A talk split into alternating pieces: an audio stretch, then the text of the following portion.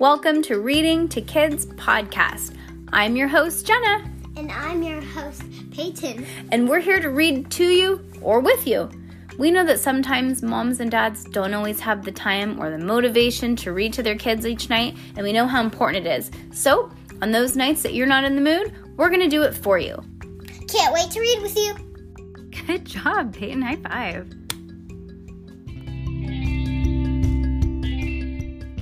Judy goes to college. Chapter 7. Wait, stop. Yeah.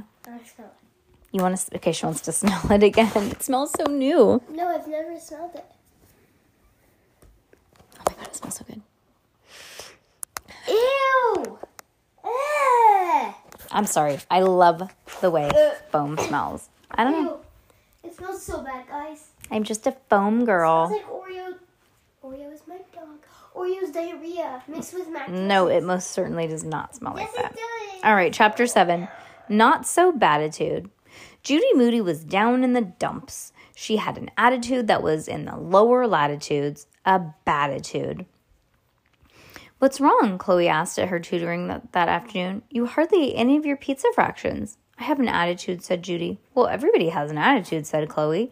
It just means the way you think, the way you see things.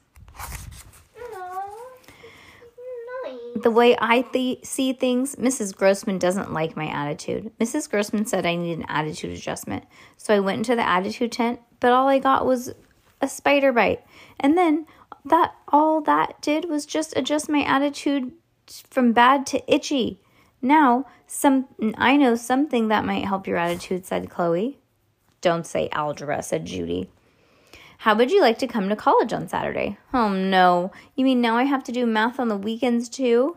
Not for math, silly. I mean, how would you like to come spend the day with me at college for fun? Suddenly, Judy Moody knew that an attitude adjustment knew what an attitude adjustment felt like. It felt like when you go from a bad mood to a good mood. It felt like when your spider bite stops itching. It felt like when you go spend a whole day I mean, a whole entire fun, not math day at college. Judy could not wait for Saturday. Judy woke up by mistake at six o'clock in the morning on Saturday, a not school day. Chloe told her that the college kids like to sleep in late. And so Judy tried to think that college, think like a college kid and go back to sleep, but it was no use. I don't see what the big whoop is about college, said Stink. All they do is carry heavy books around and listen to headphones. And if you guys go to yeah, if you guys go to col- go to college, you have to sleep over without mom and dad for like 3 or 4 years. And you have to wash your own clothes. For a kid who's really who read who read the encyclopedia, Stink, you sure know Stink sure didn't know a lot. Stink, you don't have the right attitude about college. Just wait until you're older and wiser, like me. When I'm older and wiser, I'm getting, I will eat cereal with a fork too. Oops, said Judy, opening up the dishwasher looking for a spoon. By the time she got back to her bowl of cereal, Judy Moody's flakes had turned into pink milk. Sweet pink milk, Moody Flakes was for happy. This was the first sign that she, Judy Moody, was about to have the time of her life. Oh my gosh, that's so cool. She gets to go to hang out at college with her tutor. Then Judy checked the Ask a Question Watch 5000 just to be sure. Is today going to be the best day ever at college? Yup. She asked it again just to make sure an absolute positive. No doubt. It was a sign, all right. A sign Dang, To the- her watches are good. yeah, to the power of three.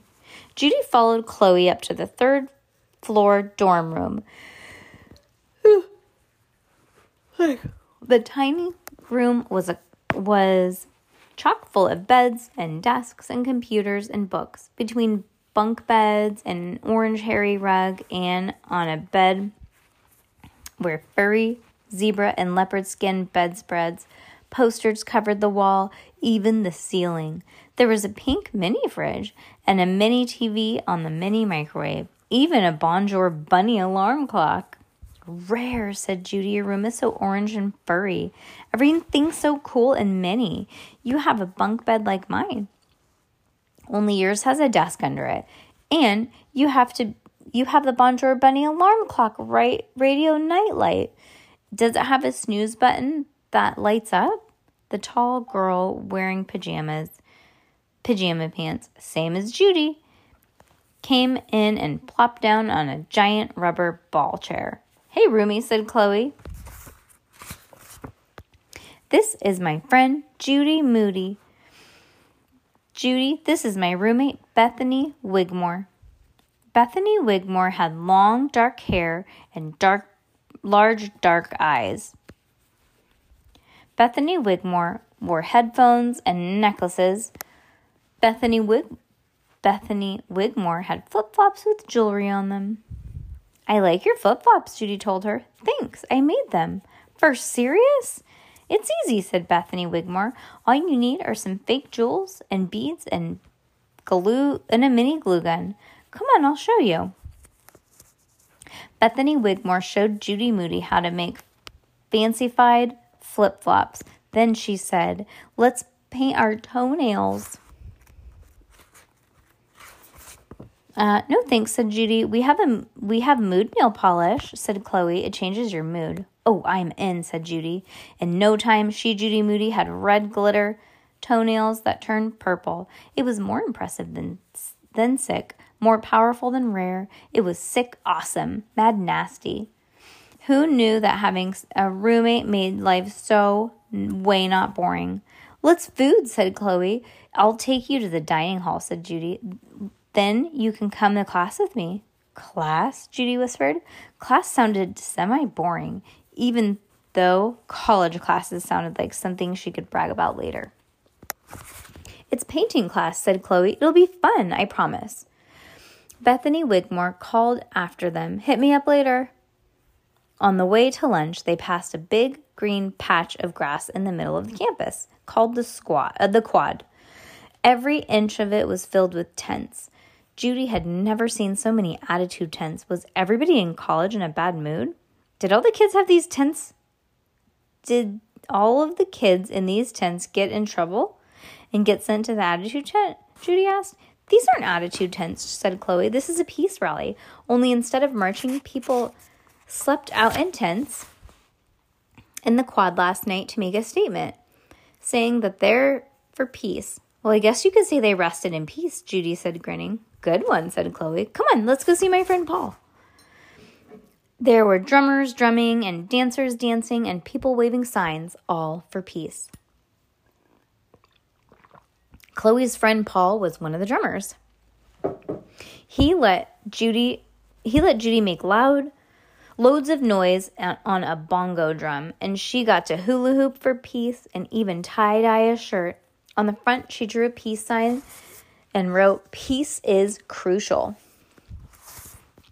They wanted they waited for Judy's shirt to dry, but but Chloe finally said, "As much fun as it was watching, how much fun it was watching paint dry, huh?